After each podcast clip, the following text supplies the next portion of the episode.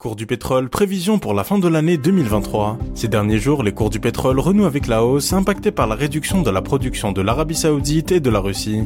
Les prix ont également augmenté en raison des craintes de sous-investissement qui présagent une crise pétrolière à l'avenir. L'Agence internationale de l'énergie prédit une tendance haussière des prix du pétrole jusqu'à la fin 2023. L'AIE indique dans son rapport publié le vendredi 11 août que cette tendance haussière va s'effriter dès que des vents économiques contraires limitent la croissance de la demande mondiale en 2024. La réduction plus importante de l'offre de l'OPEP+, est conjuguée avec l'amélioration du sentiment macroéconomique et à une demande mondiale de pétrole qui n'a jamais été aussi élevée. Note donc le rapport de l'AIE parlant du troisième et quatrième trimestre de l'année en cours. Pour 2024, l'AIE ne partage pas les prévisions de l'OPEP+.